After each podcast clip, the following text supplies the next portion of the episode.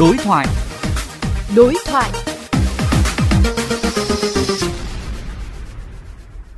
À, vâng, xin chào ông Nguyễn Thành Lợi. À, ông có thể đánh giá tổng quan tình hình trật tự an toàn giao thông trên địa bàn thành phố Hồ Chí Minh à, trong khoảng thời gian diễn ra cao điểm Tết 2024 năm nay. Vào những cái dịp mà lễ và đặc biệt là vào dịp mà Tết cuối năm thì cái nhu cầu mà đi lại cũng như là vận chuyển hàng hóa rất là lớn, đòi hỏi mọi người phải càng hết sức chú ý à, trong cái việc à, lưu thông an toàn. À, đối với các cái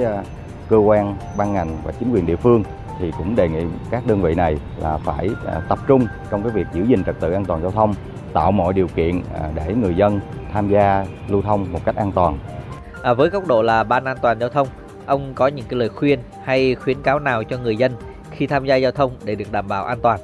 Ban an toàn giao thông cũng kêu gọi mọi người hãy luôn luôn tâm niệm rằng là tính mạng con người là trên hết, à, sức khỏe và tính mạng là những cái vô cùng quý giá mà chúng ta không thể mua được bằng bất kỳ một cái vật chất nào. Chính vì vậy cho nên là cái ý thức về việc tự bảo vệ mình an toàn đó là điều mà chúng ta cần phải đặt lên hàng đầu khi chúng ta tham gia lưu thông. À, công tác đảm bảo trật tự an toàn giao thông trên địa bàn thành phố Hồ Chí Minh trong năm 2023 đã được các cái cơ quan chức năng triển khai như thế nào thưa ông? Theo chỉ đạo của chính phủ, Ủy ban toàn giao thông quốc gia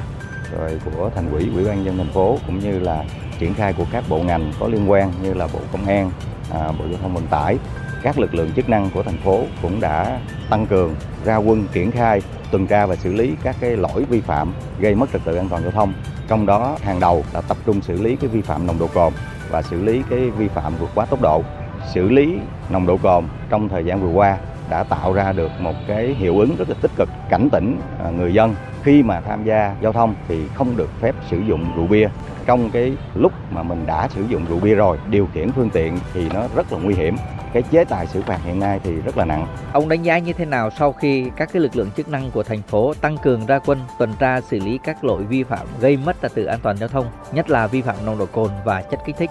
Sau khi các cái đơn vị tập trung triển khai ra quân xử lý thì cái số lượng người vi phạm và số lượng bị phát hiện xử lý trong thời gian vừa qua tăng lên cũng rất là đáng kể. Cái này thì à, ban an toàn giao thông cũng đã có thống kê và cùng với lại các đơn vị chức năng à, báo cáo về các cái đơn vị có liên quan với cái tình trạng chúng ta còn chưa thật sự ý thức, tự giác trong cái việc chấp hành các cái quy định của pháp luật về an toàn giao thông, chúng tôi thấy rằng là cái việc mà ra quân thường xuyên của các cái lực lượng chức năng và cái việc mà tăng cường tuần tra kiểm soát xử lý các cái ờ, lỗi vi phạm giao thông, trong đó có lỗi vi phạm nồng độ cồn là hết sức cần thiết. Hiệu quả của cái việc xử lý chứng minh qua cái con số là những cái vụ tai nạn giao thông xuất phát từ lỗi người điều khiển phương tiện vi phạm nồng độ cồn đã giảm đi rõ rệt trong năm 2023